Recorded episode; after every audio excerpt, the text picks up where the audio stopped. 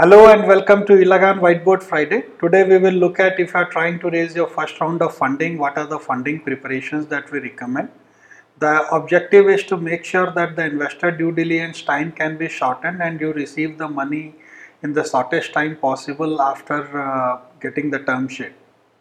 So first and foremost thing that we recommend is to conduct an internal due diligence to ascertain where you are things like accounting and compliance where make sure all your books are completely updated.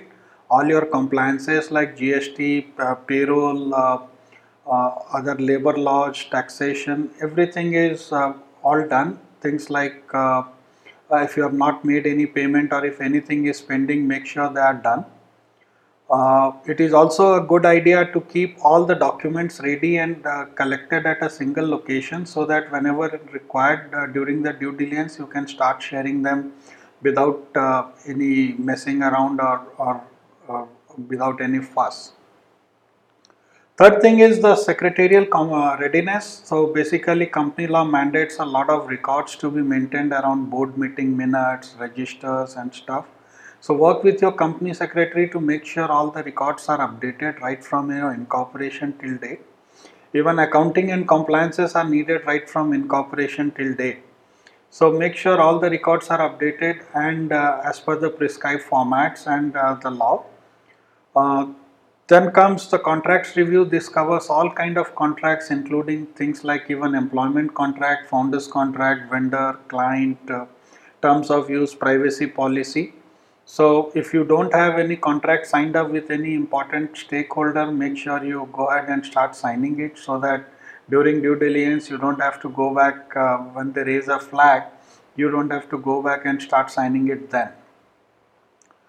Uh, apart from that, I would also recommend you to uh, start looking for a good team. Uh, if your existing team you think can handle uh, all the investor due diligence great. Otherwise start looking for a team who can handle the investor due diligence so that you don't spend time in searching them whenever you get the term sheet. It's also important for you to understand what are the funding terminologies things like what is a cap table or equity preference shares or uh, what is a ccps what kind of investor it is what is valuation so if you know that, it would always help you to understand what uh, the other person is talking about or the investors are talking about, and also help you to better negotiate things like drag along rights, drag along or uh, right of first refusal. These are few things which would always help you to. Uh, uh the knowledge about it will help you to negotiate it better with the investors. So once you are ready on these aspects, then we recommend you to take the next step. That is, the first step starts with preparing your funding deck. Uh, so basically the deck that you would be presenting to investors uh, about your idea, startup and uh, the current status, the, the projected cash flows and stuff. Prepare a detailed cash flow. This is typically needed at stage 2 but since you would need it to present in the funding deck, uh, make it as much realistic as possible because uh, it would come for a detailed discussion during the level 2 or level 3 of the investor meetings. Once you prepare the cash flows, you'll also get a fair idea of what the valuation should be. So this would give you a fair idea as to what kind of valuation you are looking at and also help you to define your funding round. That means what is the ticket size that you should be raising. So basically, for example, if you are raising a million dollar for a 10 million dollar valuation, then you are trying to dilute about 10% of your company. So 1 million is kind defining the round and 10 million is your valuation. So try to get some sense of what where the valuation should be and also uh, define the size based on your stage and uh, uh, and various other factors about the startup.